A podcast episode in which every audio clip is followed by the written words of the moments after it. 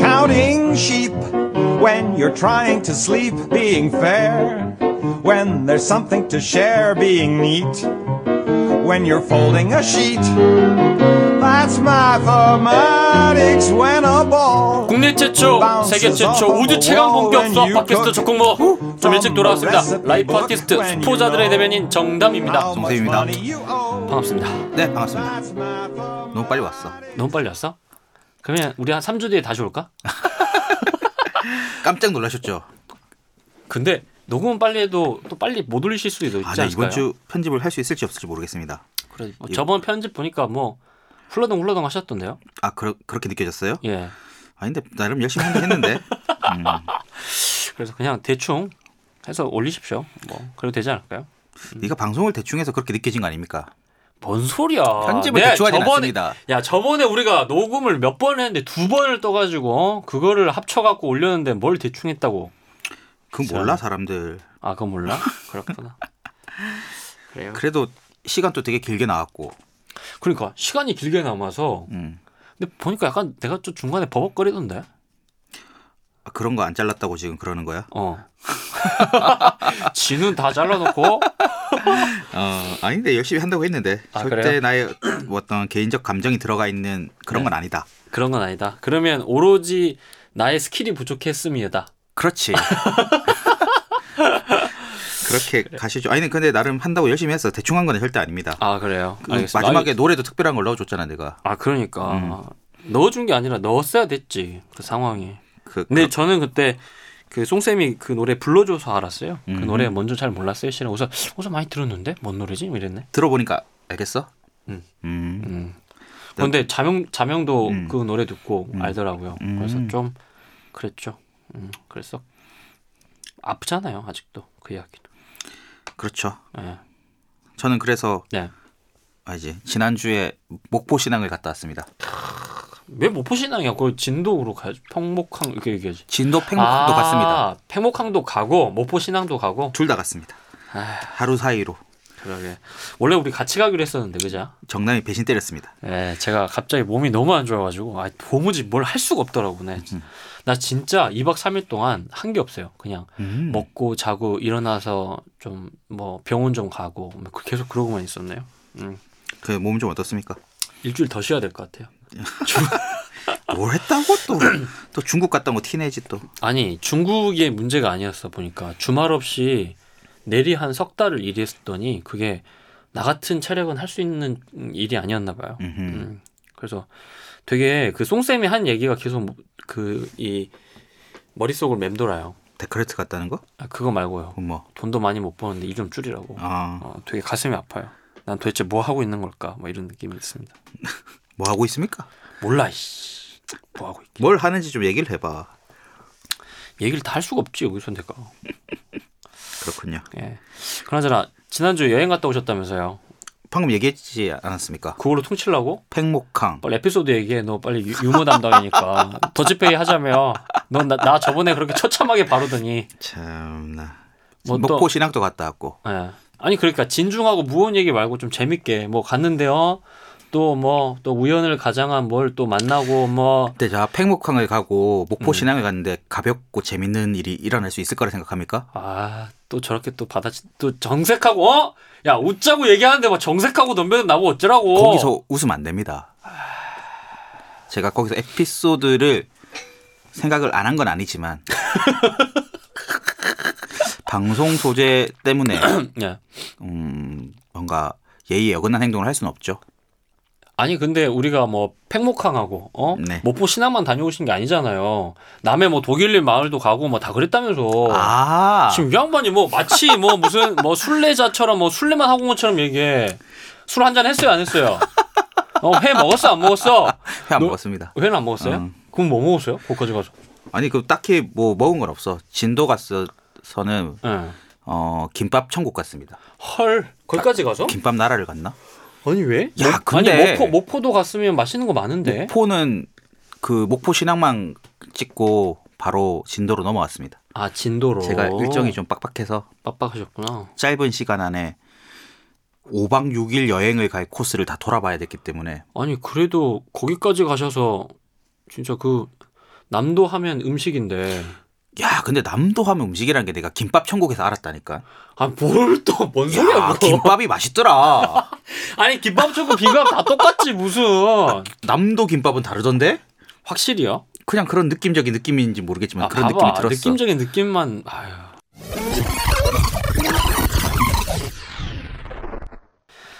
자 재밌는 얘기도 없고 자 메일이나 소개해 보겠습니다. 네 WP0601 님께서 보내셨습니다. 안녕하세요. 적콩모 잘 듣고 있는 사람입니다. 사람이겠죠? 얼마 전 학교에서 깜짝 놀란 포스터를 발견했습니다. 포스터를 지나치면서 쓱 보았는데 어딘가 모르게 익숙하게 보이는 알파벳과 함께 저절로 들려 저절로 들려오는 정남님의 정담님의 아, 이 사람이 내가 아직 정남인 줄 알아요. 아하 음, 그, 그, 중, 그 중에 한 명이에요. 정남파 있잖아요. 그죠? 아, 정남님의 야오싱뚱, 야오싱뚱 야오싱뚱. 헐, 바로 그분이었습니다. 야오싱뚱. 저 공부가 아니었다면 전혀 몰랐을 이분을 이렇게 알게 되었네요. 시간이 된다면 한번 가보려고요. 과연 야오싱뚱 발음을 어떻게 하실지 읽어주셔서 감사합니다. 적공무 화이팅! 어서 빨리 돌아와요! 이렇게 메일 보내셨는데 야오싱뚱 이거 기억나세요? 누군지? 기억 안 날 리가 없잖아 그렇죠. 아, 최근 하죠. 야 이분 강연 타고 다니시네 그렇게 이 사기꾼 아닙니까? 어, 말 조심하시고 네. 고소당할 수 있습니다 그래요? 뭐야 야. 이거 학교 카이스트에서 하시는데 필지장 수상자라고 딱 양력에 박아놨네 어... 야 이, 이것만 딱 들으면 진짜 대단한 사람이라 생각할 거 아니야 근데 우리는 알고 있죠. 그까지 마시죠 네. 에이, 음. I shall discuss the role of geometry in creating the space-time that is fundamental to the physics of general relativity. 뭐 어쩌라고. 그래 뭐 좋은 거 한데. 아, 그럼 며칠이에요? 야오싱뚱이 궁금하신 분들 카이스트로 가십시오. 메이면은 5월, 5월이잖아. 5월 4일. 어, 5, 월 4일. 우리 가서 그러면 그 그거 할까요? 시위 할까요? 잘 해결된 거 아니야? 그러니까 막 강연으로 돌아다니는 건가? 아니 그러니까 나는 그게 이해가 안 가네. 어떻게? 어쨌든 아, 네. 나는 나는 내 머릿속에는 야오싱뚱 그냥 나쁜 놈이었어. 사기꾼이고. 하여튼 야오싱뚱이 카이스트에서 강연을 한다는 예. 그런 소식이네요. 야오싱뚱. 어떻게 발음하는지 자기가 야오싱뚱 하겠어?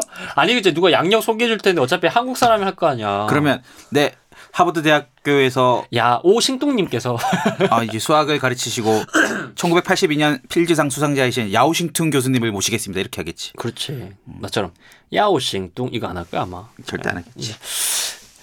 메일 하나 더 소개해 보겠습니다. 아, 이번에 송쌤 소개해 주십시오. 네. 아하. 러브 핸들스.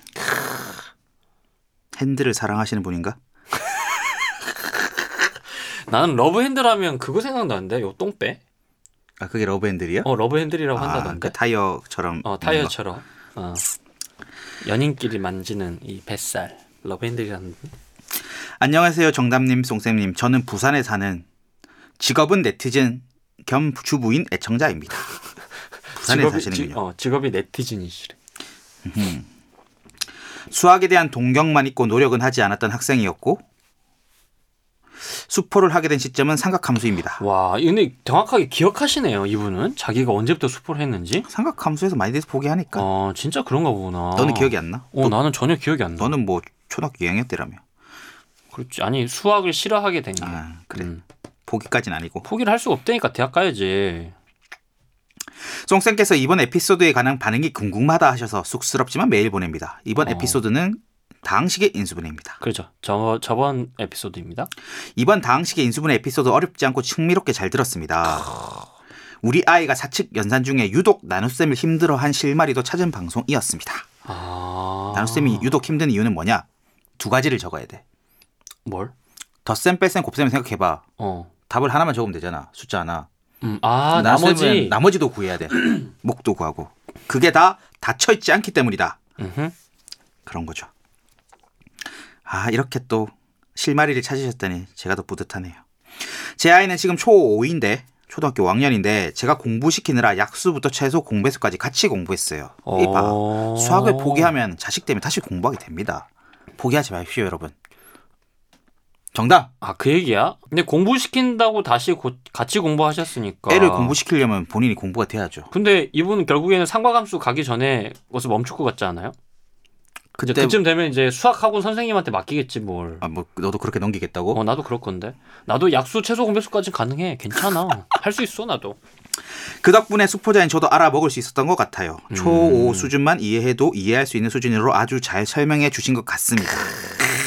감사합니다. 아, 결국 이 얘기 지금 하려고 어? 지난 에피소드에 이 메일을 다시 또 선- 첨부하신 겁니까? 이제 중요한 네, 얘기 아니 그 얘기가 그렇게 듣고 싶어요? 듣고 싶다 왜? 뭔지 정확하게 알게 되어서 좋았습니다. 뭐 이런 거요. 듣고 싶다 왜? 듣고 싶다. 네. 아, 그리고 대수학이 뭔지 정확하게 알게 되어 좋았고요. 예. 네. 과학의 언어가 수학이라더니 대수학을 말하는 건가라고 혼자 짐작해 보았습니다. 엥? 시계도 정수 역할을 하는 식과 소수 역할을 하는 식이 있고 그래서 긴 수식이 계산이 되어 답이 나오는 거였구나 하고 이해했고요. 이번 에피소드 포함 모든 에피소드 다 좋고 반복해서 잘 듣고 있습니다. 그중 칸토 에피소드가 제일 전율이었고 아하. 오일러 에피소드는 사람은 추운 곳에 살면 안 된다는 교훈을 얻었네요. 부산에 계속 사십시오. 따뜻한. 음. 그 외에도 정말 얻은 게 많은 방송들이에요. 좋은 방송 깊은 감사 보냅니다. 정담님, 송생님 언제나 건강하시고 행복하시길 바라겠습니다. 예, 감사합니다. 사랑합니다. 예. 이제 시작해 볼까요? 그래요? 네. 저희 그 뭐죠? BGM인가요? BGM이 아니고 뭐라고 하나요? 그 중간에 그 브릿지. 음. 아나 아나 네, 브릿지죠, 그죠, 그죠. 브릿지 그 시도하시겠다고 하셨던 분 계시잖아요. 네. 그분 성함이 뭐였더라? KDY. 그렇죠. KDY님. 예. 하시려면 빨리 시도하시죠. 예. 시도하시면 뭐 모르겠다. 이게 바꾸는 거야 그러면? 바꿔야 되는 거 아니야? 아, 바- 너무 오래 써먹었지? 그렇지. 너무 오래 써먹어. 야, 아, 내가 지루, 지루해. 아니면 아니면 아나쭈한테 하나 더 해달라 할까요? 아 진짜 내가 지루해요. 내가 지루해. 자 아나쭈의 음성 듣고 돌아오시겠습니다.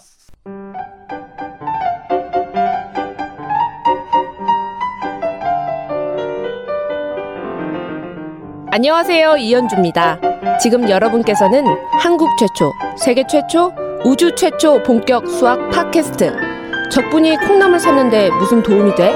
적콩물을 듣고 계십니다. 예 목소리 듣고 돌아오셨습니다. 네. 지난주 방송 자 요약 한번 해보시죠. 아주 씨- 아, 이런 거 시키고 싶었구나. 동쾌하니? 아니 아니 아 근데 나도 기억이 잘 안 나요. 우리가 나는 머릿속에 하나밖에 기억이 안 나. 뭐 러셀이 음 불우한 어린 시절을 보냈다. 음흠. 그러니까 정말 금수저를 넘어선 다이아몬드 수저긴 했는데 네. 유복하지만 불우한 어린 시절을 보냈다. 그렇지 되게 아이러니하게도 그런 시절을 보냈다까지 기억이 나는데 나는 아이고 수학 때문에 자살을 못했던 것도 기억이 남으셔야 될 것 같고. 아 그렇군요 네, 뭐. 네. 그리고 이 수학의 체계에 근본적인 의문을 품었다. 공리는 왜 증명하지 않니 하느냐. 그렇지 공리 위에 서 있는 수학은 불안하기 짝이 없다. 아하 수학 다 엉터리가 될 수 있는 확률이 꽤 높다. 그러니까 내가 공리가 틀렸다는 걸 증명해 버리면 음 지금까지 우수히 많은 사람들이 진리를 믿었던 수학이라는 이 체계가 그렇지. 한순간에 붕괴될 것이다. 아 그래서 나는 그걸 한번 해보고 싶다. 이렇게 정리할 수 있지 않겠습니까? 야, 역시 수학쌤이야 에? 뭐 이렇게 정리하는 건 간단하죠. 아 그랬네요 자 그래서 약간 좀 걱정인 건요 네, 제가 오늘 이야기 준비를 했는데 네, 이렇게 가다가는 4부작 5부작 나오겠어요 좀 그러니까 어. 적당히 자르는 것도 다 실력이라니까. 그러니까 그 역시 역시 내가 이걸 준비하면서도 야, 송쌤의 위대함 편집 따다. 아, 아니 예전에 보니까 칸토 편도 음, 거의 한, 한 2, 30분으로 칸토 얘기 한번 딱 자르고 그리고 그렇죠. 무한에 대한 설명 한번 했었잖아요. 그렇게 한 편이 끝났죠. 야, 그, 야, 요게 내공이 보통 내공이 아니구나. 그래. 이런 생각이 들더라니까요. 칭송하십시오. 그래요. 그래서 내공 딸린 정답은 조금 길게 가도록 할, 할 테니까요. 대신에 조금 더 빠르게 업로드하는 방식으로 저는 어, 전략을 좀 짜겠습니다. 그래서 그렇게 좀 이해하시고 차분하게 좀 이해하시면서 따라오시면 좋을 것 같습니다. 알겠습니다. 근데 몇 부작입니까? 그만 얘기해 주십시오. 그러니까 솔직히 3부작에서 끝내고 싶어. 근데 3부작에서 못 끝낼 것 같아. 그러면 3, 삼에서 4부작. 네, 3에서 4부작 예, 그래서 적어도 내가 사부작까지 사부작 이상은 하지 않겠다. 죄송합니다. 사부작 그 뭐라 초과는 하지 않겠다. 야, 근데 괴델까지 가면 할 말은 많겠다. 아니 실은 근데 이걸 준비하니까 음흠. 송쌤한테 물어보고 싶은 이야기들이 너무 많아진 거예요. 그렇죠. 왜 안 물어보지? 난 그러고 있었어, 속으로. 어, 그래서 내가 그냥 이렇게 써놓으면 적당한 때 치고 들어와서 다 설명해 주겠지 저는 그렇게 예상하고 있어요. 그러면 왜냐하면 좀 빨리 주세요. 송쌤이니까요. 아 그래서 진짜 다음 원고는 꼭 미리 미리 제가 적어도 하루 전에는 예, 꼭 보내도록 아니, 그리고 하겠습니다. 나를 너무 믿지 말고 본인이 좀 준비를 많이 하세요. 아 그럴까요? 논리의 이 단원이지 않습니까? 아니 논리랑 상관없대라니까 이건 수학을 좀 알아야 되겠더라니까. 역시 수학이 짱이지. 아니요 수학이 짱이 아니라 내가 왜 이런 걸 또 녹음하고 있나 되게 자괴감이 들고. 그럼 네가 준비하세요. 아. 그럼 대충 할 거예요. 뭐 그냥 지나가. 나는 어차피 그런 그냥 러셀에 대한 삶만 얘기할 거야. 야, 러셀에 대한 산만 이야기한다는 거는 진짜 음. 수박 알맹이는 안 먹고 껍데기만 먹는 거지. 아 그러니까 오늘 마지막에 보면 이거 한참 나오잖아요. 힐베스트 나오고 칸토 나오고 이거 뭐 네가 설명해 줘야지 내가 어떻게 알아? 너도 대충 했잖아 그때. 뭘 대충해 뭐 대충하게. 칸토 힐베르트 뭐 쭉쭉. 크, 얼마나 열심히 했어. 그럼 자. 가시죠. 예, 한번 가보도록 하겠습니다. 자 지난 화 대학 가기 바로 직전에 러셀까지 만나보셨고요. 그렇습니다. 예, 오늘의 첫 번째 이야기는 예. 이제 러셀이 대학에 갑니다. 아하. 대학에 갑니까? 예, 1890년 그 유명한 캠브리지, 와우. 예, 캠브리지 대학교의 트리니 칼리지를 장학생으로 입학하게 됩니다. 장학생. 음. 공부 잘했네. 그러니까 겨우겨우 갔을 것 같은데 역시 아니었어요. 네. 음. 아 이제 러셀이 이 대학에 가고 나서 이제 수학자로서의 이제 첫 발을 내딛게 되고요. 수학과를 갔단 얘기입니까? 그렇죠. 어. 아, 당연하잖아. 유클리드 어 거기에서 실망을 하고 자기가 뭐라고 했어? 내가 이걸 한번 어 이제 한번 제대로 한번 해볼 거야라고 하는 새로운 목표를 가졌다고 했잖아요. 학부 때 전공이 수학과면 수학자라고 하자. 다른 수식어 이제 그만 붙이고. 진짜 언제까지 우길래? 오늘 원고 받아봤잖아. 넘어가겠습니다. 그래요. 그래서 수학자로서의 첫 발을 내딛었는데 음. 그 만남은 다소 실망스러웠다라고 어, 회고하고 있습니다. 왜죠? 자, 러셀과 교수의 대답으로 한번 좀 얘기를 한번 해보죠. 제가 러셀을 하겠습니다. 네. 어, 저 교수님 잠깐만요. 어, 무한소를 어떻게 정의하시는지 여쭙고 싶습니다. 뭐 당연한 거 아닌가? 무한히 작은 것이지. 음, 그런데요, 교수님, 그건 순환론법이잖아요. 순환론법의 오류를 범하시는 거 아닙니까? 어떤 개념을 정의할 때 다른 개념들을 써서 정의해야지 그 개념을 사용하면 안 되죠. 그래? 자네 뉴턴이 발명한 미적분학을 논박할 셈인가? 아니요. 하지만 뉴턴은 유클리드가 발명한 엄밀함을 벗어난 논증을 하고 있습니다. 수학은 이성의 최후의 버팀목이에요. 엉성한 생각으로 그 버팀목을 위태롭게 만들 순 없습니다. 그 역시나 자기가 가지고 있었던 고민을 바로 표출을 했던 것 같고요. 양보가 없네. 예, 양보가 없고 게다가 들어가자마자 수학의 실력으로서 상당히 인정을 받았다라고 평가들이 남아 있습니다. 음흠. 음, 야, 이게 뉴턴을 까는 거네. 그렇게 되나요? 저는 근데 이게 이해가 잘 안 되던데. 뉴턴이 엄밀함을 벗어난 논증을 하고 있다라고 음흠. 얘기했잖아요. 그러니까 그런데 뉴턴이 발명한 미적분화를 논박한다는 게 이게 무한소의 개념을 묻는데 이게 바로 이렇게 뛸 수가 있어요? 그럴 수 있죠. 음. 무한소라는 걸 수학적으로 완벽히 정의하지 못했으니까. 아, 음. 무한소. 그러면 송쌤 어떻게 생각해요? 무한소는 아직 수학적으로 완벽히 정의가 안 된 거예요? 그럼 정리가 됐다고 봐야죠. 이런 걸 잘 정리 수학적으로 정리하신 분이 그분입니다. 누구요? 어, 걔, 걔. 걔 이름이 갑자기 왈, 까먹네. 코시, 왈. 코시. 코시 코시. 코시, 슈바르트 버치기 예, 코시, 그 갈로아 논문 잃어버리고 막 음. 뭐 그, 그 양반 있잖아. 아, 그렇지. 아벨 논문 막 잃어버리고 어. 막. 아, 지 누가 갈로 아, 카- 코- 아벨인가? 뭐 중요하겠어. 뭐 들어보시면 알겠지. 나도 헷갈리네 이제. 잠깐만. 갈루아. 갈루아인가? 아벨인가? 하여튼 둘 중에 한 명인데. 하여튼 음. 그 코시입니다. 아 그래 그 코시가 이렇게 무한히 커진다, 무한히 작아진다, 뭐 이런 애매한 개념들을 수학적으로 정립시켰습니다. 아 애매한 개념을 정립시켰다고요? 네. 음. 그러니까 새로운 개념을 만들어낸 게 아니라 음흠. 수학적으로 엄밀성을 더 강조해서 표현한 거죠. 근데 나는 근데 궁금해. 그 엄밀성이라고 하는 게 음. 진짜 우리가 완벽하게 설명이 된다는 거야? 아니면 우리가 아는 데까지 밀어붙여서 최대한 자세히 설명한 거야? 예요. 그러니까 직관에 무한히 작은 값이다, 무한히 작아지고 있는 상태다라는 게 더 직관적이지만 음. 이 표현 자체가 수학적이지 못한 표현이잖아요. 음흠. 그러니까 수학적 엄밀성으로 표현했다는 얘기예요. 수학적 엄밀성으로 표현했다. 그런 표현이 훨씬 더 와닿진 않아. 실제로 보면 아, 엡실론 델타 논법을 확인해 보시면 그건 정말 어 립톤 아이스티야? 그냥 립실- 무한히 커진다 그래 제발 이런 생각이 듭니다. 아. 왜 그걸 하필 비비고 안놨어 아 그래요. 근데 이런 필요성은 왜 생겼냐? 음흠. 러셀 같은 애들 때문에 생긴 거지. 아 질문하게 되는구나. 그럼 야, 진짜 아, 그래요? 뭐 무한히 이렇게- 크다는 게 뭡니까? 무한히 작다는 게 뭡니까? 어허. 뭐 그런 질문 할 수 있죠. 그래요. 근데 러셀은 이제 대학에 가서 다행히도 다행히도 수학 공부만 한 건 아닌 것 같아요. 음, 그러니까 엄격한 할머니의 영향에서 좀 벗어난 채 아, 문학이나 연극 같은 따위의 어떤 것들도 많이 경험을 했던 걸로 보여집니다. 사실 그렇습니다. 이건 저는 상당히 공감이 됩니다. 어, 제가 이 부산에서 부모님의 영향력에 이 뭐랄까 자유를 억압받으면서 살고 있다가 어허. 서울로 대학을 가게 됨으로써 뭐랄까 자유를 만끽하면서 살았죠. 기가 막히지 기가 막혀. 저도 어. 근데 그 부분은 전적으로 동의하거든요. 아 참. 제가 원래 재수해서 이제 왔잖아요. 그 송쌤도 재수하셨지 않습니까? 그렇죠. 그죠? 재수해서 와서 야, 이 재수도 망한 거야. 그래서 이제 삼수해야 되겠다. 이제 그래서 와- 서울 왔잖아요. 음. 그런데 딱 그 첫날 대학교 입학식 첫날 음흠.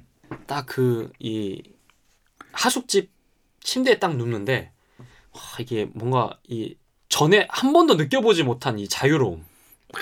이게 뭔가 진짜 폐 깊숙이부터 숨이 쉬어지는 이 느낌. 음. 크, 진짜 손밭 저릿한 이 자유감. 엄청나죠. 어, 잔소리하는 사람도 없고 음. 아침에 일어나라고 하는 사람도 없고 언제 자라고 하지도 않고 않고. 눈치 볼 필요도 없고 진짜 좋아서 그때 새벽 7시까지 술 마시고 9시 수업도 들어가 보고 기가 막혀 기가 막혀 근데 알고 계세요?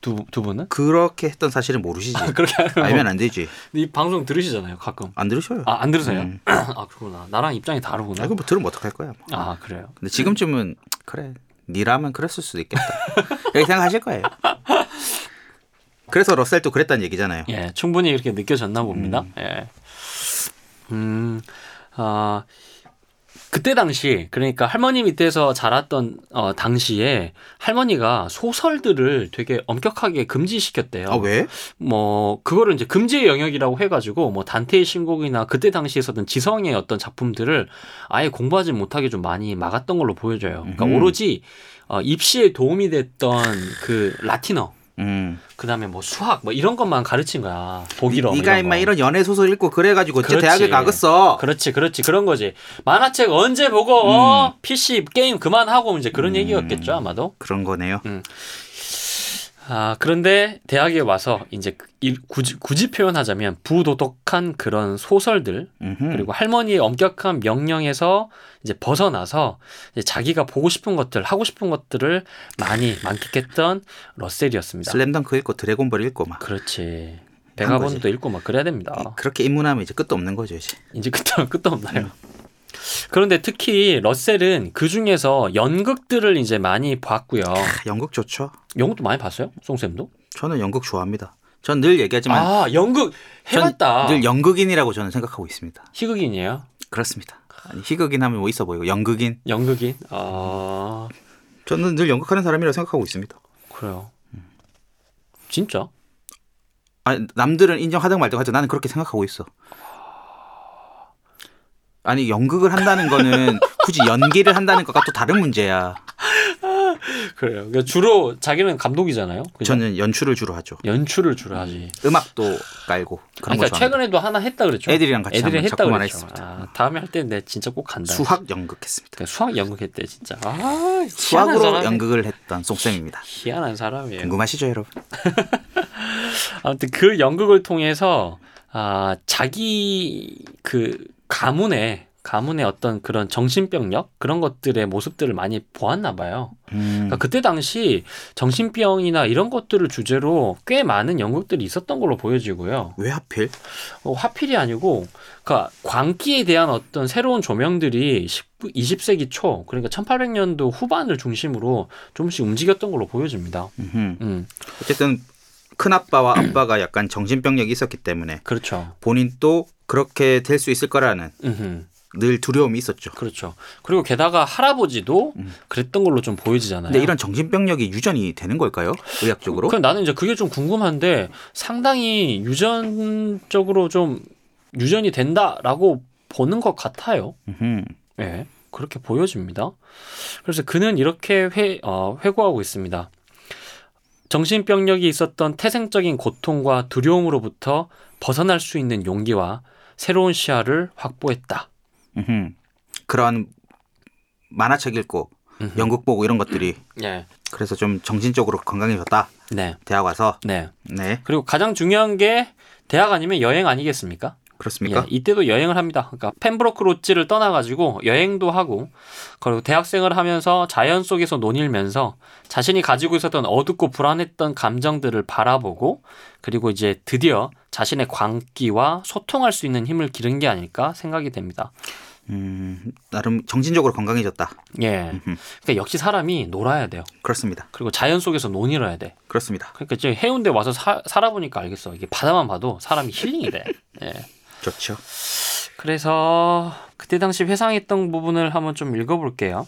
나의 오래, 오랜 적, 가장 심한 비합리성, 광기와 싸울 준비. 계몽된 정신으로 보니 광기는 허약한 영혼들을 이성의 자연스러운 조화에서 멀어지도록 잡아끄는 병이었어요. 라고 회상하고 있습니다. 예. 근데 그러는 러셀인데 역시나 이제 여자 이야기가 빠질 수가 없죠. 하. 그렇지. 네. 이제 뭔가 나를 구속하는 할머니로부터 자유로워졌고 또 막상 대학을 가면요 네. 이쁜 그 아가씨들이 참 많이 눈에 띕니다.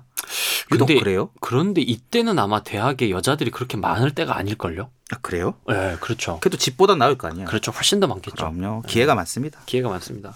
그 많던 기회, 송쌤 뭐 하셨습니까? 그래서 러셀 러셀이 누굴 만났지? 계속 가볼까요? 왜, 그 얘기 왜 슬쩍 지나갑니까? 저도 네. 모태솔로 아닙니다. 아, 진짜? 참 사람 어. 뭘로 보고 네, 모델 솔로 아닌데, 연애가 최근 아니었습니까? 그래서 러셀이 그래요? 뭐야 누굴 만났대요? 예. 앨리스를 만난 앨리스. 어. 예. 러셀의 첫 번째 여자. 아 예. 그리고 러셀이 결국에 이제 결혼을 하고 이혼을 하게 되었지만, 네. 이혼을 하게 되었지만, 한동안 잊지 못하고, 음흠. 그 이 앨리스 퍼셀 스미스에 대한 어떤 어, 그리움은 굉장히 오랫동안 간직한 걸로 회상하고 있어요. 어허. 음. 그 첫 번째 여자 앨리스 퍼셀 스미스 되겠습니다. 네, 이 여자는 뭐 하는 사람입니까? 아 이분도 집안이 겁내 음. 엄격했어요. 음흠. 퀘이커교 무슨 종교인지 모르겠습니다. 몰라. 근데 되게 하여튼 퀘이커교 그건데 아니 뭐 그냥 뭐 그런 거겠지 뭐. 그래요. 아무튼 어. 퀘이커 케이커 교우 같은 거겠지. 그래요. 뭘 알라 그래. 그래요. 케이크고 집안에 어, 그녀를 만났고요. 음. 서로 집안과도 가까운 사이였나 봐요. 오. 음. 근데 조사해 본 바에 따르면 그 이 앨리스 이 앨리스의 집안이 이게 러셀의 집안이 좀 명문가잖아요. 네. 그래서 좀그 명문가 집안과 자기들이 가깝고 하는 것들을 조금 이렇게 뭔가 그 뭔가 뭐라고 해야 되죠? 우쭐거리고 음흠. 좀 이렇게 뭐 표현하고 자랑하는 걸 좀 좋아했나 보더라고요. 음. 그래서 집안끼리 좀 알게 된 사이였고 러셀이 17살 그러니까 대학교 가기 전에 음흠. 알고 있었고 이제 굳이 에이, 그럼. 표현하자면 대학 가서 만난 거 아니네. 아니야 거의 대학 가서 만난 거 아니에요. 음. 응, 그래서 굳이 표현하자면 이제 우정이 사랑으로 이제 커졌다 뭐 이렇게 표현할 수 있을 것 같아요. 네, 음. 그래 그래서요. 예 네, 계속 그래서 연애했어요? 연애했지 당연히 아 음. 잘 결혼했다니까요. 사귀었어? 예, 잘 사귀었어요. 아 결혼까지 네. 했어. 어 결혼까지 음. 했다니까. 음. 그 이제 근데 왜 앨리스가 어떤 역할을 하냐면 네. 러셀에게 아까 얘기했던 것처럼 러셀이 이제 케임브리지 갔는데 음. 수학 공부하면서 회의하고 실망했단 말이야. 그치 러셀은 되게 본질적인 음. 그런 뿌리를 궁금해해서 갔는데 음흠. 대학을 가면은 뿌리는 다 알지? 라면서 자꾸 가지치고 열매 맺으려 하잖아요. 아니 그리고 근데 그때 당시 진짜 훌륭한 교수가 없었나 보죠. 그 질문에 대해서 이 갈증을 풀어준 사람이 없었던 거 그런- 보면 의문을 가진 사람이 거의 없겠지. 송쌤은 어땠어요 대학교 때? 저도 약간 러셀이랑 비슷하다고 할 수 있습니다. 아 교수님들한테 그렇게 질문하셨어요 자주? 제가 물어봤다고 했잖아요. 약수와 배수는 뭐가 달라요? 아 그게 아니 근데 그게 최근 대학 아니에요? 그러니까 맞아요. 아니 그내 내 얘기는 스무 살때 그때는 내가 학문에 21살 관심이 때. 없었지. 그때는 오로지 드링킹이지. 예. 그럼 그렇죠. 이 러셀의 그 자유를 만끽하던 때였지. 자유만 만끽하던 때였구나. 너무 자유만 만끽했어. 근데 그래서 어떻게 됐어요? 물어 물어보니 해결이 잘 됐어요. 나는 대답을 해줄 것 같은 교수님한테 질문합니다. 아. 이런 러셀 이건 아주 잘못된 거야. 이런 지금 봐봐 아. 무한소 질문에서 이런 교수님 있잖아. 네네. 딱 보면 알지 이런 대답 할지 안 할지. 그냥 꼰대일지 음. 아니 대답을 들을 만한 그런 아하. 사람한테 이제 질문을 해야죠. 그렇게 실망하고 있었던 러셀인데 이제 스미스와 이제 교제하면서 그때 당시 스미스가 철학에 관심이 있었나 봐요. 네. 그래서 스미스의 영향으로 이제 철학으로 이제 관심을 돌리게 됩니다. 어 수학을 이제 안 하는 거야? 음흠. 그것 때문에 실망하고 그렇죠. 굳이 표현하면 이제 그런 건데 여자가 또 철학에 관심 있어서 그, 예. 그러니까 이, 마- 이 여자가 관심 있으면 또 공부하고 싶습니다. 그렇죠. 음. 여자가 듣고 있는 음악은 왠지 듣고 싶고 그렇지 그 가수가 누군지 조사해야 됩니다. 그렇죠. 조사해야 되죠. 그렇습니다. 하고 싶은 얘기는 정말 많은데 넘어갑시다. 오늘, 오늘 아픈 얘기일 것 같아서 차마 그만해라. 무물어봤어요. 그래 그만할까요? 그래. 자. 아 그래서 러셀이 1893년도 그러니까 아, 이제 대학교 졸업해야 되잖아요. 네. 커뮤니 칼리지니까. 음. 그래서 수학 졸업 시험에서 1등급 해요. 총 7등으로 졸업했다 하던데 음흠. 그리고 나서는 이제 전공을 철학으로 바꿔버립니다. 그게 쉽게 얘기하면 석사를 철학으로 한 거예요. 철학과로 가버린 거야. 음. 야 학부 때 수학 전공 했는데 잘- 철학과 대학원을 문을 똑똑 두들기면 교수님이 가 나가 이러지 않을까? 아 철학과 교수가요? 어떤 그렇지 않을까? 왜 왜 왜 왜 왜? 그냥 우리 지금 현대적인 관점에서 아 무슨 수학 같은 수학했던 애가 음, 무슨 철학을 철학이야? 해. 아유 아니면 다시 뭐 학부로 들어와서 뭐 철학하던가 뭐, 뭐 이렇게 얘기했을 음, 것 같긴 너무 한데. 좀 그러네. 음. 근데 그때까지만 해도 러셀은 우등생이었고 음흠. 아무래도 훌륭한 학생이어서 자기가 뭔가 선택할 수 있었던 걸로 보여지는데 문제는 여기에 있어요. 철학을 선택했어. 음 그런데 철학에서 또 또한 실망하게 됩니다. 철학도 뭔가 분명한 얘기가 안 나오는구나. 음. 그래서 이걸 이렇게 표현해요. 철학자들은 모두 위대하고 뭐라고 하는 거야? 이 오타 어떡할 거야 이거? 야 진짜 심각하다 진짜. 아, 아, 죄송합니다. 철학자들은 전부 모두 위대하고 저마다 다른 말을 하죠. 철학 공부는 상상할 수 있는 모든 생각으로 죽을 끓여서 꾸역꾸역 먹는 것과 다름없어요. 예, 음, 이렇게 설명한대요. 근데 나도 실은 철학 공부를 좀 하다 보면 음. 그러니까 철학 공부라고 하기도 좀 그렇고요. 철학서를 좀 읽다 보면 이런 느낌이 있어요. 도대체 뭔 차이지? 뭐 얘나 얘나 그 얘기야 그 얘기 아니야? 자꾸 이랬다가 저랬다가 맞다고 하고 틀리다고 이, 하고 이 표현 어, 그런 되게 것 같아요. 와닿는 표현이네요. 뭐요? 상상할 수 있는 모든 생각으로 죽을 끓여서 꾸역꾸역 먹는 게 철학이다. 음. 송쌤도 그렇게 생각하세요? 무슨 말을 하고 싶어 하는지는 알 것 같아요. 네, 이 표현. 음. 아 그렇구나. 그래서 러셀에게 있어서는 이게 되게 골 때리는 거예요. 왜냐하면 어찌됐든 자기는 뭔가 자기 나름의 어떤 갈증을 풀기 위해서 수학과에 왔어. 음흠. 그것도 3년 동안 열심히 공부를 했네. 근데 여기서 답을 못 찾았잖아. 네. 그래서 철학으로 갔단 말이에요. 음, 근데 철학에서 또한 답을 못 찾았죠. 그렇네요. 음흠. 그럼 그래서 이제 어떻게 해야 됩니까? 그럼 뭐 어떻게 계속 고민하고 있는 거지. 근데 그때 당시 어, 무어라고 하는 이 그 자기보다 나이가 어린 친구랑 같이 이제 공부를 했었는데 아, 도반을 만납니까? 예 같이 공부하는 도반이죠. 음, 근데 이때 당시 유행이었던 게 해겔 철학이었나 봐요. 네. 그래서 해겔 철학을 같이 공부했지만 역시나 실패했다라고 이야기를 하고 있습니다. 뭐야? 결국 실패했다는 얘기잖아. 음, 결국에 실패예요. 실패, 실패, 그리고 또 실패. 하지만 실패 얘기만 하면 우리가 러셀이 무엇을 했는지 뭘 했는지 알 수가 없잖아요. 네. 이제 그 다음 이야기를 좀 넘어가 보면 이제 러셀이 결국에 수학과 철학 이 두 개 모두 다 배우면서 이제 실패를 했는데 여기서 이제 뭔가 실마리를 찾아가려고 합니다. 바로 이제 그 대목에 와 있습니다. 아, 그때 당시 러셀은 이런 생각을 하게 됐어요. 철학에 유클리드가 있었으면 좋겠다. 유클리드란 사람이 있었으면 좋겠다. 예. 음, 그러니까 결국 철학과 수학을 같이 합쳤으면 좋겠다. 혹은 철학에 수학을 끌어갔으면 좋겠다라고 생각했다는 거죠. 왜 이런 생각을 했을까?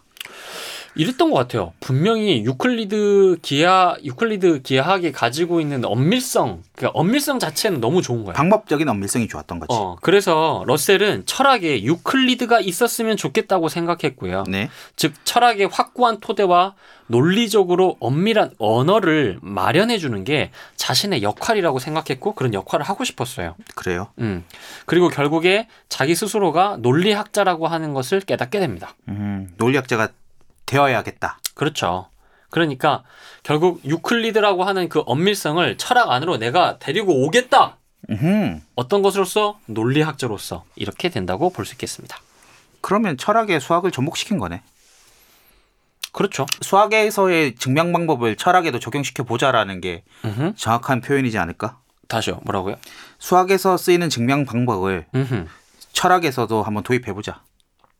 아 증명 방법을 철학에 도입해 보자. 그러니까 엄밀한 증명하는 것, 아, 증명된 것만 참이라고 받아들이는 그런 엄밀한 기준과 잣대를 철학에도 들이대 보자 이런 거 아니겠습니까? 굳이 표현하면 그럴 수 있어요. 자, 이제 그때 당시 이렇게 새로운 어떤 이야기를 시작을 하는데 네. 이야기 시작을 하는데 이제 앨리스와 어, 드디어 결혼에 꼬린하게 됩니다. 네. 어. 근데 이때도 할머니가 많이 반대했었나 봐요. 아이고. 아, 명문가 집안이다 보니까 조금 상대적으로 좀 딸렸나 보지? 앨리스 집안이? 근데 이 할머니는 네. 반대를 해야 될 것만 같은 캐릭터지 않습니까? 그러니까 왠지 그래야 될 것 어, 같은. 찬성하면 왠지 이상할 것 같지 않아? 아, 할머니니까. 이 할머니는 왠지 그랬을 어, 것 그럴 같아. 성격인 것 같아. 근데 그때 할머니가 반대했던 가장 큰 이유가 네. 상대방이었던 앨리스 집안도 집안이 별로야? 아니 정신병력이 있던 집안이었대. 음. 그- 그때까지만 해도 이제 그런 것들이 엄청 큰 두려움이었나 봐요. 그럴 수 있겠네요. 음. 그래서 와, 뭐 어떻게 그럴 수 있냐, 뭐 하지 마 이렇게 했는데 그럼에도 불구하고 러셀이 그냥 꼬리 서- 아, 사랑에 꼬린을 하게 됩니다. 음흠. 당시에 러셀은 이렇게 회상하고 있습니다. 그렇게 나의 사랑은 마침내 진전하기 시작했지만 사상가로서 나의 경력은 정체되어 있었다. 음. 세계에 대한 확실한 알을 얻고 싶었던 나는 과학을 통해서만 나올 수 있는 알만을 허락했다. 하지만 과학은 수학에 의존했고 수학은 증명되지 않는 전제들과 순환적인 정의들이 널려 있는 난장판이었다. 야 요건 좀 동의할 수 있나요? 러셀은 이렇게 생각했을 것 같습니다. 아, 그리고 이런 생각 때문에 많은 것들이 정리가 될 수 있는 계기가 되었겠죠. 음흠. 좀만 더 가보겠습니다. 네. 그 상황을 개선하려면 강력한 논리학이 필요했는데 그런 논리학은 존재하지 않았다. 음. 나는 넘을 수 없는 장벽 앞에 주저앉아 있는 꼴이었다. 당시에 나는 수학이 인도 신화에 나오는 우주와 비슷하다는 것도 이미 알고 있었다. 그 우주는 겉보기에 확고한 듯 보여도 바탕에 있는 거북이 변덕을 부리면 위태롭게 흔들리게 된다. 수학을 떠받치는 토대도 위태로웠던 것이다. 음. 공리를 얘기하는 거겠죠. 음. 수학을 떠받치는 토대. 근데 송쌤은 그렇게 생각한다는 거죠? 굳이 이게 이렇게 막 수학이라고 하는 그 전체의 토대이고 음. 이렇게 막 흔들거리는 거북이는 아니고 그게 지엽적인 문제다 이렇게 보시는 거죠? 그렇죠. 저는 음. 그렇게 생각하는데 이 러셀의 생각이 이렇게 생각할 수 있다는 거는 이해가 돼요. 어. 근데 음, 생각해 볼 만한 문제이긴 해. 음흠. 그런데 나는 이렇게까지는 생각을 안 했을 것 같아요. 그래요. 그리고 음, 하나 더 얘기하고 싶은 건 예.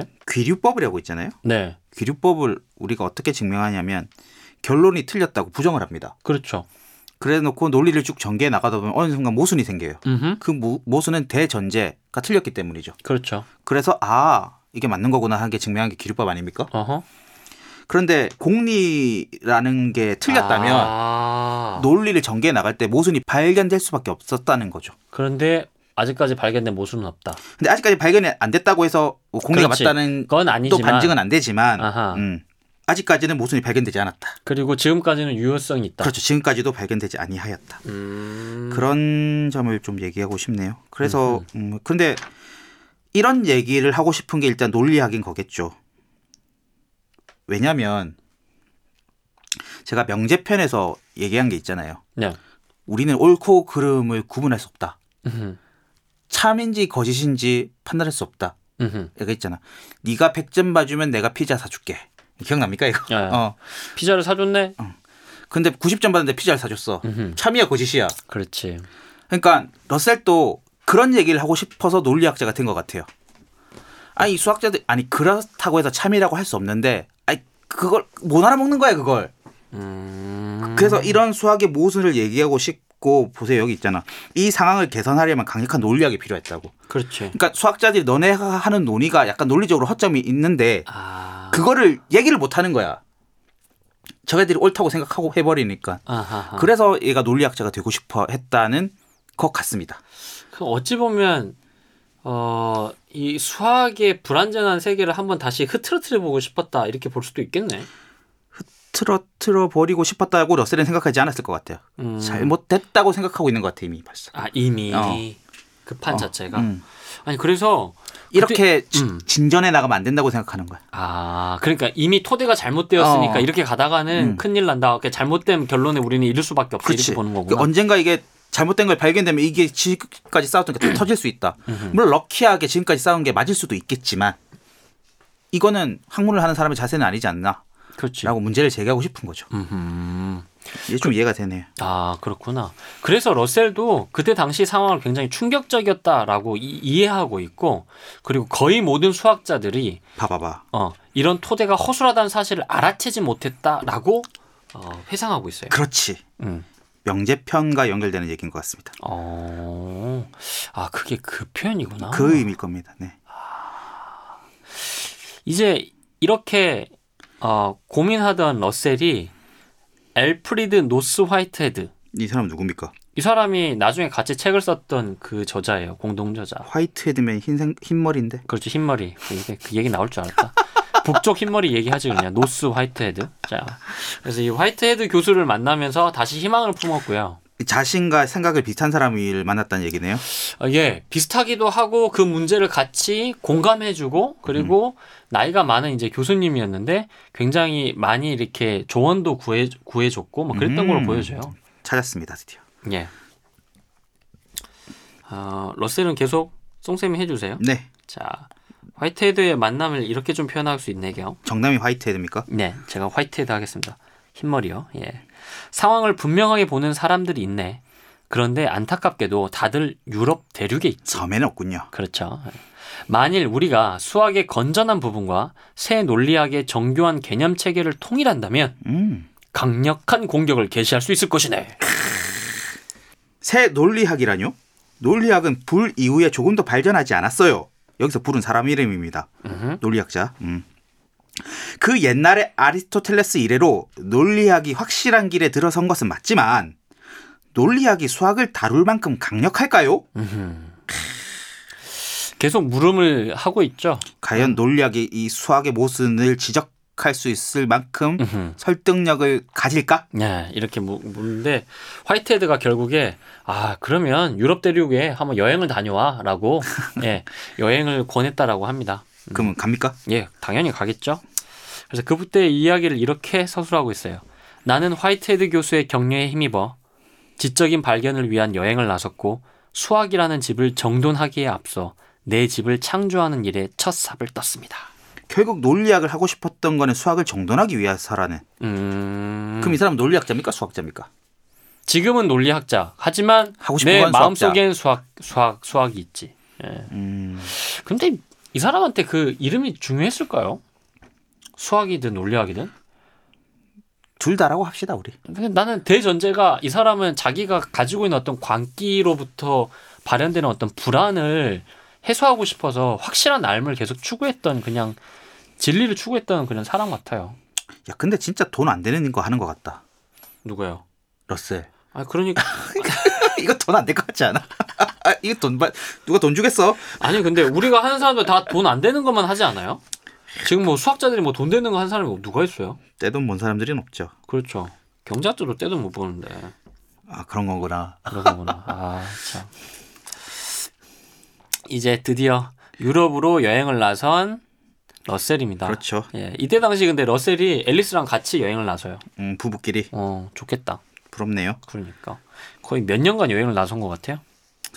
두- 집에 돈이 많네. 그래요. 당연히 많지. 근데 이때 직함이 뭐 교수가 됐고 뭐 그런 것도 아니죠. 예. 그런데 무슨 어 보면은 어디 나, 강의를 나가기도 하고 그랬던 것 같아요. 음. 근데 그때 당시만 해도 이렇게 학부만 졸업하면 음.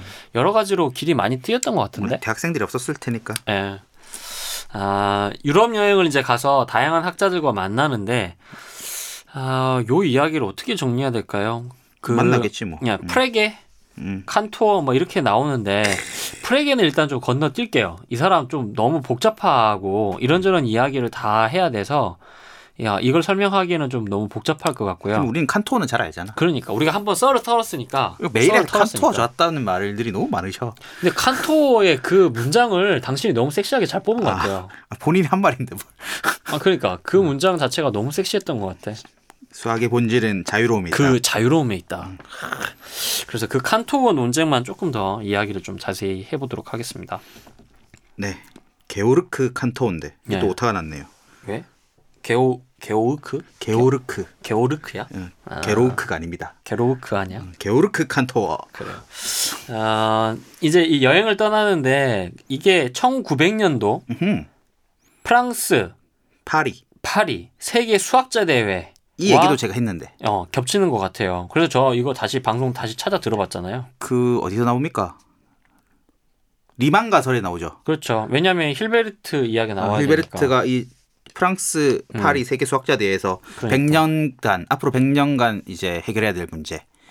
23가지 문제를 제시하죠. 밀레니엄 남제 밀리는 난제는 아니고요. 아닌가요? 아 그렇냐. 음. 밀레니엄이 아니구나. 그 뉴 밀레니엄이 아니구나. 1900 그런 이 20세기니까. 힐베르트가 연설을 하면서 23가지 문제를 제공하게 됩니다. 음흠. 그리고 칸토는 무한에 관한 발표도 하게 되고 근데 왜 그때는 왜 칸토 얘기 안 해줬어요? 세계 수학자 대회는? 저는 몰랐으니까요. 아 몰랐네. 연도가 겹치네요. 어찌 아, 보니까. 그러니까 아니 그래서 내가 깜짝 놀랐던 게 뭔가 유명한 사람들이 다 겹치는 거야. 막 1800년도 후반에 1900년도 초반에 그러네요. 아, 너무 복잡해. 그래서 내가 아는 게 막 이쪽 짜깁기 되고 저쪽 짜깁기 되니까 음. 아 내가 어쩌자고 이걸 해갖고 내가 이 개고생을 하고 있나 음. 되게 후회가 막심했던 부분이긴 합니다만 일단 조금 더 얘기를 한번 해보도록 하겠습니다. 네. 아, 이제 러셀은 수학의 확고한 토대를 제공한 제공할 음. 새로운 논리 언어에 집중하기 시작합니다. 네. 그리고 그 분야에서 집합론이 핵심 역할이 역할을 할 거라고 하는 것은 명백했다라고 판단했고요. 음. 그래서 이 사람이 철학자 대회 간 게 아니에요. 국제 세계 수학자 대회에 참석합니다. 음흠. 그리고 이 집합론에 관해서 가장 중요한 두 인물 누굽니까? 몰라. 칸토가 집합론이란 논문을 썼잖아. 그러니까요. 음. 근데 여기에서 지금 서로 싸우는 건 푸엔카레랑 힐베르트인데? 야 그래요? 음. 와우. 우리 아는 사람 다 나왔다. 그러니까 다 나왔는데 다 나왔는데 다시 읽어보니까 아는 게 아니야. 그래 나는 칸토 그한한 한 문장만 알고 있었던 거야. 자유로움이 있다. 어 그리고 칸토가 그 뭐야 저 뭐야 스승이 자꾸 까가지고 정신병으로 죽었다 그 얘기밖에 기억이 잘 안 나더라고. 음. 어. 그리고 무한히 어 그 계산이 가능하고 크기를 서로 뭐 잴 수 있고 자연수와 뭐 짝수와 뭐 어쩌고저쩌고 뭐 그 얘기. 그래. 음 무한끼리도 크기 비교가 가능하다. 그러니까 나 그거 완전 쇼킹했거든. 아주 쇼킹한 얘기죠. 아, 근데 그 배경에 더 중요한 게 있더라고요. 이거 뭐가 봐. 있습니까? 네가 설명해 주세요. 그러니까 실질적으로 칸토어 논쟁이 있는데 이때 당시 그 무한을 뭔가 건든다는 게 엄청나게 그 큰 논쟁, 그렇죠. 어 진짜 논쟁의 진짜 핵심이라고 해야 되나 되나 봐요. 그러니까 그때도 얘기했지만 칸토가 무한에 관한 접근을 하면서 엄청 공격받잖아요. 음. 스승인 크로네커한테도 엄청난 그렇지. 공격을 당하고 나중에는 그 교회 종교 지도자들에게도 네가 감히 신성 물가침을 건드려? 이러면서 그런 거 건드렸다고 엄청 혼나잖아요. 그렇다네. 지금 그거 얘기한 거 아닙니까? 예 맞습니다. 그죠? 예. 그러면 푸엔카레가 칸토를 싫어했다는 얘기입니까? 예. 야, 난 칸토 좋아하는데. 근데 또 본인은 또 푸엔카레 좋아하잖아요. 내가 푸엔카레 좋아한다고 했습니까? 아니 푸엔카레가 좀 천재고 그래서 약간 좀 호감을 보이는 것 같은 느낌 아니었습니까? 그랬다고 치면은 지- 철회하겠습니다. 제가 경솔했네요. 왜냐하면 반대편에 힐베르트 있기 때문이죠. 그렇죠. 아. 저는 힐베르트를 정말 좋아하거든요. 그래요. 그러면 내가 그럼 푸엔카레 할게요. 푸엔카레가 뭐라고 얘기했습니까? 나는 칸토를 고발한다. 집합론은 수학이 걸린 병이며 치유되어야 한다. 음. 라고 했어요. 그러니까 그때 당시 푸엔카레는 인간의 직관이 되게 중요하다는 믿음을 강하게 품고 있었나 그렇지. 봐요. 야, 직관적으로 말이 안 돼. 그렇지. 야 무한인데 자연수랑 짝수가 개수가 같다고? 그래 뭔 소리야 무슨 엉- 멍멍이 같은 소리를 하고 있어. 그거 내가 맨, 내가 그때도 그렇게 얘기했을 거야 야 2, 4, 6, 8 이미 하나씩 건너뛰는데 그게 그러니까. 어떻게 갔냐 그래, 절대 안 갔지. 직가는 다르다고 얘기하고 있습니다. 그러니까. 그렇죠 하지만 수학적 엄밀한 증명은 그것을 같다고 얘기하고 있죠. 예 힐베르트가 이렇게 얘기했다는데요 칸토가 우리를 위해 창조한 낙원에서 그 누구도 우리를 추방하지 못할 것이다. 이거 제가 그 방송에서 얘기했던 예 하셨어요 음, 얘기 음. 멘트죠. 네 역시 힐베르트 짱짱입니다. 힐베르트는 정말 순수하게 수학이란 학문을 좋아했던 사람이라는 게 막 느껴져요. 어... 그렇구나. 네, 그래서 저는 개인적으로 좋아하는 사람입니다. 오늘 맨 막판에 이제 힐베트르의 연설 강의 강의 한 부분이 쫙 나오는데 이거 제가 다 드릴게요. 근데 당시에 이렇게 서로 싸웠대요. 그래서 음. 친집합론 그리고 반집합론으로 싸웠다는데 결국에 예, 푸엔카레를 중심으로 한 프랑스 그리고 힐베트르 중심으로 한 독일 이 두 개의 싸움이 있었다고 하네요. 야, 음. 대륙도 두 개로 나뉘네요. 그러니까 근데 지금 현대 수학은 칸토의 말이 옳았다라고 그렇지. 받아들이죠. 어 그- 적어도 나는 이제 그렇게 음. 송쌤 통해서 그렇죠. 배웠고 아주 설득력 있지 않았습니까, 여러분? 칸토의 주장이? 아니 근데 너무나 설득력 있었고 그렇죠. 들어보니 그랬잖아요. 그렇죠. 음흠. 이 수학의 묘미죠, 그게. 아하. 근데 푸엔카레는 음, 이런 칸토를 싫어했다. 예. 근데 이때 이제 그 러셀은 이런 이제 논쟁을 보면서 음흠. 그러니까 이 뭔가 계속 그때 실, 그 실마리를 이제 찾아야 되는데 도대체 어디서 찾아야 되나 이제 고민하던 차에 음흠. 이때 당시 비유클리드 기하학이 만들어졌다는데요? 만들어졌다는데 왜 들은 것처럼 얘기를? 그러니까 나 잘 모르니까. 네가 조사를 해왔으면 아까- 자신 있게 얘기를 해야지. 아 그래요. 이때 당시 비유클리드 기하학이 만들어졌대요. 아 그래요? 음, 그런데 제가 이해한 바로는 그거였어. 유클리드 기하학에서 참일 수 없는 게 비유클리드 기하학에서는 참일 수 있는 거야. 그렇습니다. 그, 그 중에 예를 들었던 게 바로 이건데요. 이런 겁니다. 칠판에 A라는 점을 찍고 음흠. 그 점을 지나지 않는 직선을 그으면 네. A를 지나면서 이 직선과 평행한 직선은 몇 개일까요? 한 개. 그치 당연히 한 개일 수밖에 없잖아. 그런데 비유클리드 기하학에서는 이 당연한 자명한 공리가 깨진다고 하네요. 그렇죠. 음. 그것 좀 설명해 주세요. 왜 깨지는지. 일단 유클리드 기하학은 네. 평면상에서의 다뤄지는 얘기입니다. 음흠.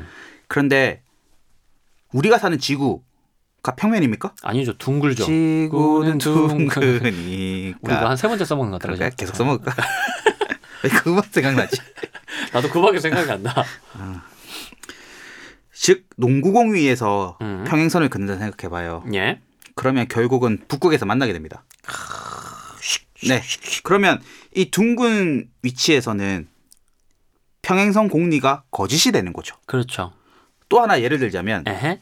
삼각형의 내각의 합은 180도라고 아하. 우린 배웠지 않았습니까? 그렇죠. 근데 농구공 위에서 삼각형을 그려보십시오. 그렇죠. 걔를 그냥 다시 한번 펴보거나 고, 구부려 보세요. 걔네들은 180도가 안 됩니다. 그렇죠. 네. 그렇죠. 그렇답니다. 그런 걸 다루는 게 이제 비유클리드 기하학이죠. 음흠. 그런데요. 이걸 발견했는데 예. 그래서 비유클리드 기하학의 탄생에 대해서 어, 러셀은 이렇게 회고해요. 비유클리드 기하학의 탄생은 공리가 자명한 진리라는 생각을 뒤엎었다. 음. 아니 자명함이라는 개념 자체를 깨뜨렸다. 음. 야, 이걸 깨트렸다고 생각하는구나. 그러니까 이제 어 나 어떻게 유클리드기하고 다시 돌아가야 되나 요러고 있었는데 비유클리드가 발생하니까 야 뭐 어떻게 해야 돼 이제 이렇게 된 거죠. 저는 그렇게 생각하진 않습니다. 그렇다고 해서 음흠. 이건 상황이 달라진 거지. 유클리드 기하학은 평면상에서 우리가 한정해서 생각했던 거지. 음흠. 새로운 환경이 이제 태동했다고 해서 기존의 유클리드 기하학의 의미가 없어진 건 아니죠. 아, 그러니까 쉽게 얘기하면 이런 겁니다. 옛날 사람들은 음수라는 걸 인정하지 않았어요. 가장 작은 값은 0이야. 음흠. 0은 아무것도 없다는 거야. 그렇지. 아무것도 없는 것보다 작은 게 어딨어. 음흠. 말도 안 된다고 생각했다고. 그렇죠. 그런데 지금 음수는 우리는 자유롭게 쓰고 있잖아요. 음흠. 그렇다고 그때 했던 그들의 생각이 잘못된 생각입니까? 가장 작은 게 0이라는 생각이. 아무것도 없는 게 0. 0보다 근데 작은 그 숫자가 두 없다. 가지가 충돌하고 결국에 하나는 하나로 대체되잖아요. 그렇진 않은 것 같은데. 양립이 그것까지 가능하다고? 생각을 확장한 거지. 그러니까 확장하는 순간 이거를 포괄하면서 기존의 것들이 의미가 없어지잖아. 그러니까 왜냐하면 가장 작은 게 0이라고 했는데 가장 작은 게 0이 아니니까. 가장 작은 게 0이라기보다 아무것도 없는 게 0이라는 생각은 맞는 말이지. 그러니까 그 생각은 그러니까 맞지. 아무것도 없는 것보다 작은 것이 없다고 인식했는데 아하. 확장이 된 거지 생각이. 그렇다고 아. 해서 영을 가지고 다뤘던 그 수학적 논의들이 다 틀린 건 아니잖아. 음, 음, 여전히 2 더하기 0은 0, 2고. 음흠. 그러니까 양수의 영역에서 그렇죠. 그리고 예전에 제곱해서 음수되는 거 없다. 뭐 실제로도 아. 없다고 생각했지만 에헤. 이제 제곱에서 가우스가- 음수가 되잖아. 가우스가 복소 평면을 만듦으로써 아 그래 이런 걸 생각하면 요렇게도 되는구나라고 한 차원 더 인식의 사고가 확장된 거지. 그게 기존의 정리들이 뭐 잘못된 건 아닌 거지. 음. 저는 그런 관점에서 이걸 보고 있습니다. 아 그래요. 네. 근데 러셀은 옳다고는 했겠네요. 왜 공리가 깨지는 쾌감을 맛- 맛봤으니까. 아, 근데 상황이 달라진 거지. 상황이 달라진 거다. 음. 그러니까 이것도 보면 러셀의 어떤 성격과 연관이 되네. 음. 러셀이 조금 더 무난하거나 혹은 좀, 어, 뭐라고 해야 되지? 타협적인 캐릭터였으면 기존의 것들은 내버려 두고 이걸 어떻게 이렇게 좀 조정해 볼까? 혹은 이렇게 했을 텐데 러셀은 좀 약간 격파하고 싶어 하는 사람이었나 봐. 그러니까 늘 그걸 깨고 싶었던 거지. 음. 그러니까 사실 네가 러셀이라고 생각해 보세요. 음. 러셀이 공리를 막 뒤흔들고 싶어서 막 연구를 했어. 음. 근데 자신의 연구 결과 공리는 참이란 걸 알아냈어. 음. 그때가 기쁠까?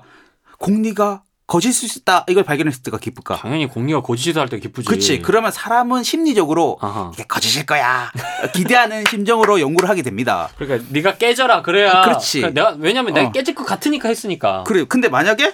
음. 공리가 참이란 걸 라는 걸 자신이 증명했어. 음흠. 그럼 내가 연- 왠지 인생을 헛산 것 같잖아. 내가 지금까지 한 건 별로 어, 의미가 없을 그렇지. 것 같고. 참이잖아.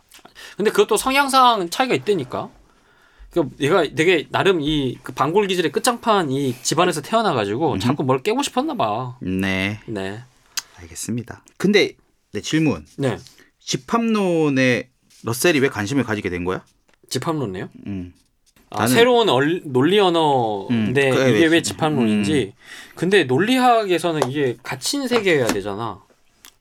범위를 한정할 필요가 있지. 한정할 필요가 있지가 아니라 논리학에서 반드시 범위가 한정돼 와야 돼. 근데 거기에 가지고 싸움이 이제 일어난 거지. 어. 그래서 그 집합론 되게 중요하지. 그러니까 제가 집합은 왜 원저 배우나 단원에서 얘기했다시피 그렇죠. 집합을 먼저 배우지 않으면 나중에 논리를 전개해 나갈 수가 없습니다. 어. 왜냐면 정의가 각각 다르면 아. 어, 그러니까 포섭되지 않는 경우수가 발생되면 그 진리 자체가 진리 값이 참이 그렇죠. 안 되니까. 결국 논리학의 대전제로서 집합론을 배우는 것이고 음. 우리가 지금 여기서 얘기한 논리학은 명제라고 생각하는 게 맞을 것 같습니다. 예, 그냥 그렇게 쉽게 그렇죠. 생각하면 돼요. 그래서 제가 집합을 다룰 때도 집합론은 되게 뒤에 생겼다라고 말씀드린 적이 있습니다. 어, 예. 어. 그 얘기는 한 적 있죠. 단어는 제일 먼저 했는데 그렇지. 집합론은 되게 최근에 생긴 거다. 왜냐? 그럼 창거짓을 논하다가 정리가 안 돼가지고 어? 그럼. 우리가 왜 싸우고 있지? 아. 찾아봤더니 서로 다르게 정의하고 있다라는 거죠. 그렇지. 그러니까 논리학에서도 결국 그거야. 그게 참이냐 거짓이냐 그리고 좀 더 명징한 것들을 잡아낼 수 있어야 되는데. 그렇죠. 그러려면 집합론이 그래서 집합론이 그 예. 핵심 역할을 논리의 했던 거예요. 전제적인 정리가 돼야 될 필요가 있었던 거다. 그렇죠. 어, 가장 기초적 전제라고 그렇죠. 보여지죠. 안 그러면 이야기가 시작이 안 된다니까. 음. 그래서 네. 비유클리드 계약을 만나고 네. 공리가 깨지는 그런 쾌감을 맛봅니다. 예. 그래서 러셀은 어떻게 합니까?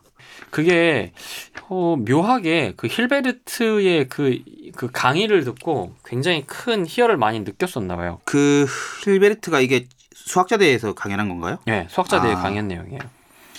이때 그, 그 당시 과학계에서는 그런 얘기가 있었습니다. 제가 이 배경을 정확히 아는데요. 네. 좋아해서 예. 과학이 아무리 발달하고 수학이 발달한다 하더라도 음흠, 우리는 분명히 모를 수밖에 없는 것들이 있고 음흠, 모르는 것들이 존재할 것이다. 음. 라고 과학계에서 그렇게 얘기를 했습니다. 하지만 힐베르트가 거기에 반박하는 내용으로 이 강연을 하게 되는 거죠. 아, 과학계에서 했던 이야기. 결국에 그러면 수학과 과학의 또 서로 대립일 수도 있겠죠. 대립과 뭔가 힘겨루기 상황에서 음. 각각의 어떤 역할론에 대한 이야기구나. 혹은 과학은 그럴지 모르겠지만 그래. 우리 뭐. 수학하는 사람들은 아니다라고 어. 주장하고 싶을 수도 있죠. 그러니까 음, 그게 어찌 보면 우리가 아무리 공부하고 연구하고 발달하더라도 모르는 건 늘 존재한다라는 그런 선언이 음. 되게 인간으로서 당연해, 실은. 근데 나약하다고 느껴지잖아. 아, 본인은 그렇게 느끼는구나. 어, 인- 나약하다고. 인간의 이성이 보잘것없다고 생각하잖아. 근데 이런 학문을 한다는 것 자체가 인간의 이성은 되게 위대할 수 있고 위대한 것이라는 생각하거든. 어. 진짜 본인 그러면 이성론자인가 보다. 그렇지. 아. 그래서 힐베르트가 그 말을 이제 철저히 깨버리는 강연을 해버리죠. 아, 그래요. 그 내용 한번 좀 설명해 주시죠. 힐베르트의 연설입니다. 베일을 들추고 미래를 보고 싶지 않은 사람이 있겠습니까? 누구나 미래에 드러날 새로운 사실들과 방법들을 보고 싶을 것입니다. 하지만 직관은 더 이상 우리의 증명에서 자리를 차지하지 못할 것입니다.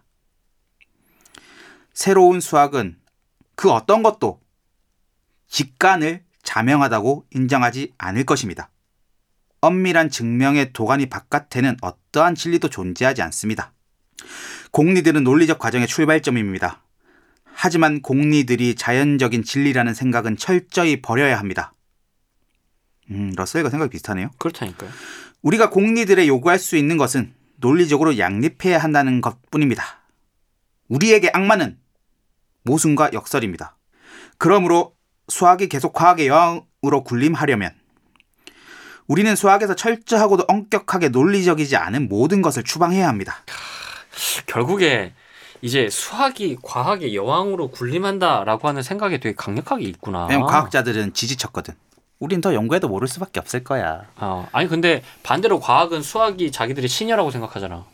웃기고 있네. 아 그런 거구나. 네. 아 서로 이런 관계가 있구나. 근데 그래 과학이 그래요. 어쨌든 네. 음, 계속 가겠습니다. 예. 우리는 수학적 증명을 매우 명확한 가정으로 환원해서 증명에 필요한 지침들을 익힌 기계도 그 가정을 수행할 수 있게 만들어야 합니다. 야, 그, 그쵸. 지금 기계를 만드는 음. 사람들의 그러니까. 마인드죠. 어. 수는 모든 수학 분야의 핵심입니다. 따라서 산술은 우리가 아는 모든 진리를 궁극적으로 떠받쳐야 할 안반입니다. 그러므로 수학을 의심할 수 없는 체계로 만들고자 한다면 먼저 산술을 철두철미하게 확실한 기반 위에 올려야 합니다. 새로운 진보와 과학과 희망의 세기가 밝아옵니다. 1900년이 했으니까 새로운 100년이 온다는 얘기겠죠. 음. 우리는 우리 안에서 다음과 같은 외침을 듣습니다. 문제가 있다. 해를 찾아라. 해를 찾을 수 있으니까. 우리는 과학에서는 알 수 없을 것이다. 따위가 없습니다. 수학에서는 다 알 수 있다 이 말이죠. 과학은 알 수 없는 게 있지만 수학에는 우리는 앞으로 모를 것이다. 따위는 없습니다. 베아 미센 비센, 비아 베르덴 비센. 그래요. 힐베르트의 묘비에 적혀 있는 말이죠. 예. 그 얘기를 내가 세 번 듣는데도 난 못 못 되겠 뭐. 뭐, 비아 비아 미센? 미센 비센, 비아 베르덴 비센. 정확히 뭔 뜻이에요 그게? 우리는 알아야만 한다. 우리는 곧 알게 될 것이다. 아 우리는 알아야만 한다. 우리는 곧 알게 될 것이다. 네. 아 과학이 포기한 걸 수학이 다겠다. 거의 진짜 알매에 대한 어떤 맹신, 계몽주의 뭐 이런 걸로 보여지는데. 근데 이 힐베르트의 꿈이 산산조각이 나죠. 아 괴델이란 사람이 등장합니다. 그래요. 그 이야기가 이제 아마 그 다음 시간에 아마 나올 것 같긴 한데. 개인적으로 아주 슬픈 근데 슬프면 근데 힐베르트의 생각이 잘못됐다라고 하는 걸 인정해야 되는 거 아니야? 힐베르트의 이 생각은 잘못했죠. 음. 그런데 이 되게 그치. 뭔가 순수한 뭔가 그런 게 느껴지지 않아? 뭔가 이렇게 막 그 저 그 높은 산을 음, 정복하고 오를 수 싶어하는 있다. 어. 어떤 막 그런 그 순수한 열정과 열망이 느껴지지 않아? 그러니까 이 다른 사람들은 그냥 지가 좋아서 수학을 했다거나 아니면 영달을 위해서 수학을 했다거나 그런 것이 느껴지는데 그러니까 수학을 수단으로 활용했는데 음, 이 사람은 네. 힐베르트만큼은 그냥 수학이라 학문을 되게 사랑한 느낌이 되게 많이 들어. 음흠. 그래서 되게 심정적으로 공감이 많이 가는 사람입니다. 그래서 아마 러셀도 이 힐베르트 이런 생각에 상당 부분 동의했고 여기서 다시 또 차관을 얻었던 걸로 보여집니다. 길베르트 좋아했겠네. 음흠. 힐베르트의 강력한 이러한 강연을 듣고 러셀은 이렇게 회고합니다. 일찍이 워즈워스가 프랑스 혁명을 두고 한 말이 떠올랐다. 그날 새벽에 살아있다는 것은 축복이었다. 더구나 젊다는 것은 낙원의 행복 그 자체였다. 나는 이제부터 나아갈 길에 대해 마음을 굳히고 해협을 건넜다. 그러나 실은 큰 원을 그린 끝에 내가 처음에 느꼈던 지적인 실망을 되돌아온 셈이었다. 수학자들이 오길 잘했네요. 그렇지. 그리고 여기서도 이야기하잖아. 그 공리. 음. 음. 그러니까 공리를 자명하다. 자명 따위로 그렇지. 어, 안 된다. 예. 확실히 증명해야 된다. 예. 멋있네요. 역시 나의 사랑 길베르트야. 그래. 아니 이쯤 되면 그러면 러셀도 좀 사랑해 보지 왜? 왜 이렇게 얘는 정이 안 가지? 왜일까? 얘는 되게 순수한 그런 느낌이 없어. 어, 그러니까 너무 자꾸 잡다- 수학을 뒤흔들려고 하잖아. 음. 그러니까 일지 방, 이 방점 자체가 얘는 수학을 흔들려고 하는 목표이고 힐베르트는 수학을 공고한 체계로 만들고자 하는 게 있지. 그 차이가 있어요. 아 그렇구나. 나는 수학을 사랑하는 사람이잖아. 그러니까 뭔가 어찌됐든 송쌤 입장에서는 수학을 수호하거나 그럼. 확장해야 되는 음. 거구나. 근데 나는 실은 그게 수학이란 이름이든 철학이란 이름이든 심리학이든 뭐든 상관없어. 어떤 것이 진짜 옳은 것인가에 되게 오히려 더 관심이 있어. 음흠. 그래서 실은 내가 바로 5초 전에 했던 나의 권고한 생각이 잘못됐다면 나는 그냥 내 생각을 당장 욕하면서 폐기할 생각이 있거든. 그렇군요. 어. 물론 그럴 그것도 맞는 얘긴데 음흠. 뭐랄까 나는 일단 수학에 사랑에 빠진 것 같아. 연애나 해. 뭔 수학하고 사랑에 빠져. 아 그래서 별로 마음에 안 드나 보다. 연애 그럼- 동안 네 번이 아니 뭐 네 그런 번이 것도 뭐야? 있고 자꾸 수학을 흔들려고 하잖아. 아, 나의 사랑 수학을 자꾸 흔들려고 해. 음. 짜증나. 힐베르트가 옳았어야 됐는데. 그럼 본인 한번 다시 뒤엎어도 보던가요. 힐베르트가 옳았다고. 안 됩니다. 괴대 괴대를 까면 되는 거 아닙니까? 개들의 불안정성 정리도 수학적으로 증명된 겁니다. 아 그러니까 결국에 수학적으로 증명됐다라고 하는 건 내가 인정할 수밖에 없는. 그렇습니다. 제가 사랑하는 수학이 인정해 버렸어요. 수학이 틀렸다는 걸. 아니, 정확히 틀렸다는 건 아니라 아, 그럼 네. 다음에 얘기하죠. 예 알겠습니다. 개들 얘기는 또. 뭐. 예. 아, 자. 자, 오늘 얘기 어떻게 들으셨습니까? 아, 좀씩 길어지는데요. 다음 주는 진짜 우리가 꼭 알아야 되는 러셀의 역설, 그래 좀 그런 것 좀 좀 해라 유명한 얘기. 예, 유명한 이야기, 꼭 필요한 야. 이야기들을 좀 가지고 돌아오도록 하겠습니다. 난 오늘 러셀의 역설이 나올 줄 알았는데. 나도 내가 나올 줄 알았어요. 음. 아유, 이제 저녁 먹으러 갑시다. 맛있는 거 먹으러 갑시다. 아 근데 마지막에 음. 왜, 왜, 왜, 왜? 뭔 얘기 하고 싶은데? 이게 힐베르트 얘기를 하니까. 아, 이게 사실 내가 이거 러셀 한다고 네가 한다고 했을 때, 야 음. 그거 내가 진짜 준비 한 1년 전부터 아. 삼부작으로할 거라고 내가 계획하고 있었던 방송이었거든. 어, 어, 어. 그 제목도 다 정해놨어. 어, 1편 힐베르트의 꿈, 어, 2부작 러셀의 역설, 어. 3부작 이제 괴델의 괴델의 불안정성 불안정성 정리. 정리. 이렇게 어. 해서 이거를 3부작으로 탁 하려고 했었는데 어. 내가 준비가 안 돼서 안 했는데 네가 한다고 해서 아니 그냥 나중에 하세요. 아니, 근데- 나는 뭘 잘 모르고 지금 이 아니, 근데 러, 셀의 포인트를 두고 계속 가고 있잖아. 아, 그래 뭐 해도 좋긴 하겠는데 음, 나는 근데 송 쌤이 다시 한번 정리해 주셨으면 네. 근데 좋겠어요. 준비하면서 이게 괴델의 불안정성 그 결말을 알고 나니까 음. 아, 뭐랄까 이 힐베르트가 너무 슬프다. 나도 좀 슬프고 어, 왜 이렇게 우울하지?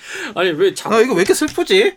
아 진짜? 어, 눈물이 날 것 같은 슬픔이네. 어. 이, 왜냐면 이런 이야기야? 수학에는 우리는 앞으로도 모르는 것 따위는 없습니다. 그렇지. 모를 것이다 따위가 없습니다. 그러니까 인간의 이성의 극단에 있는 학문이 난 수학이라 생각하고 그 수학으로서 우리가 생각을 확장시켜 나가면 언젠가 우리가 신의 영역이라고 불리는 것들 혹은 우리가 3차원밖에 있지 못하지만 4차원 그 이상의 것도 수학이란 도구로서 우리가 인식을 확장해 나갈 수 있는 거라고 생각을 한단 말이야. 흠흠. 근데 수학으로서 할 수 없는 것이 있다는 거를 근데 아니 뭐- 음. 그러면 뭔가 인간이 한계가 느껴졌다는 거? 아니야. 왜냐하면 인류의 지성사에 수많은 도구들이 있는데 그걸 왜 꼭 굳이 수학만으로 해야 돼? 수학이 좀 잘 못하면 뭐 철학이 좀 도와주고 철학이 잘 못하면 뭐 물리학이 좀 도와주고 뭐 그러게 해서 같이 같이 가면 되잖아. 그래서 결국 도달하고 싶어하는 영역에 도달하면 되는 거 아니야? 야 나는 그런 것들이 거기에 도달할 수 있을 거라고 생각하진 않아. 오로지 수학만이라고 생각해? 음, 나는 오히려 그 지점에 더 빨리 도달할 수 있는 건 영성의 영역 같은데. 그러니까 이성이나 감성이 아니라 영성일 것 같아, 오히려. 직감의 영역, 직관의 영역. 그게 더 빨리 도달하겠지. 왜냐하면 우리 인류사에서 뭐 수많은 문학 작품이나 이런 것들을 통해서 표현된 어떤 영성의 분야에서는 이미 그런 것들을 표현해내잖아. 그 나는 수학이 어떤 알의 최전선에서 알을 최대한 빠르게 만들어 나가는 도구인 동시에 도구인 동시에 실은 그것보다는 뒤에서 밀어주고 있다. 어맨 뒤에서 맨 뒤에서 밀어지고 있는 역할 같아 최고의 보루 같은 거지 실은 반대로 그러니까 인류의 지성사가 모든 것들을 이제 다 잃어버리고 막 뒤로 밀려날 때 수학은 절대 밀려날 수 없는 그 지점에 방점을 하나 딱 찍고 가는 거야 말뚝을 확실한 말뚝을 자, 이제 요까지는 아닌 겁니다. 자, 올라가세요. 네, 올라가세요. 이거 음, 확실히 아닌 음. 거예요. 이렇게. 오히려 그런 역할이지 않을까? 그런데 그 역할만 하는 건 아니지. 어느 때는 또 앞에서 선봉장령이 역할을 하지만 적어도 지금 우리 인류의 지성사를 보았을 때는 그런 역할에 가깝지 않을까? 그 두 가지 역할이 난 공존하고 있다고 생각하는데 음.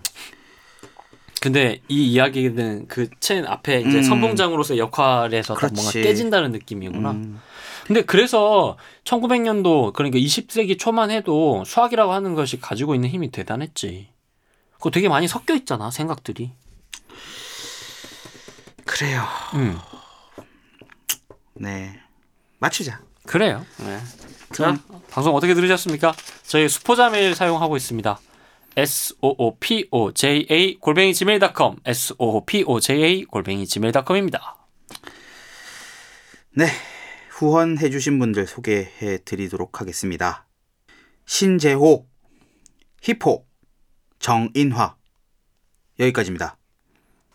국내 최초, 세계 최초 우주 체감 본격 수학 팟캐스트 공부 지금까지 수포자들의 대변인 정담이었습니다. 송쌤이었습니다. 감사합니다. 감사합니다.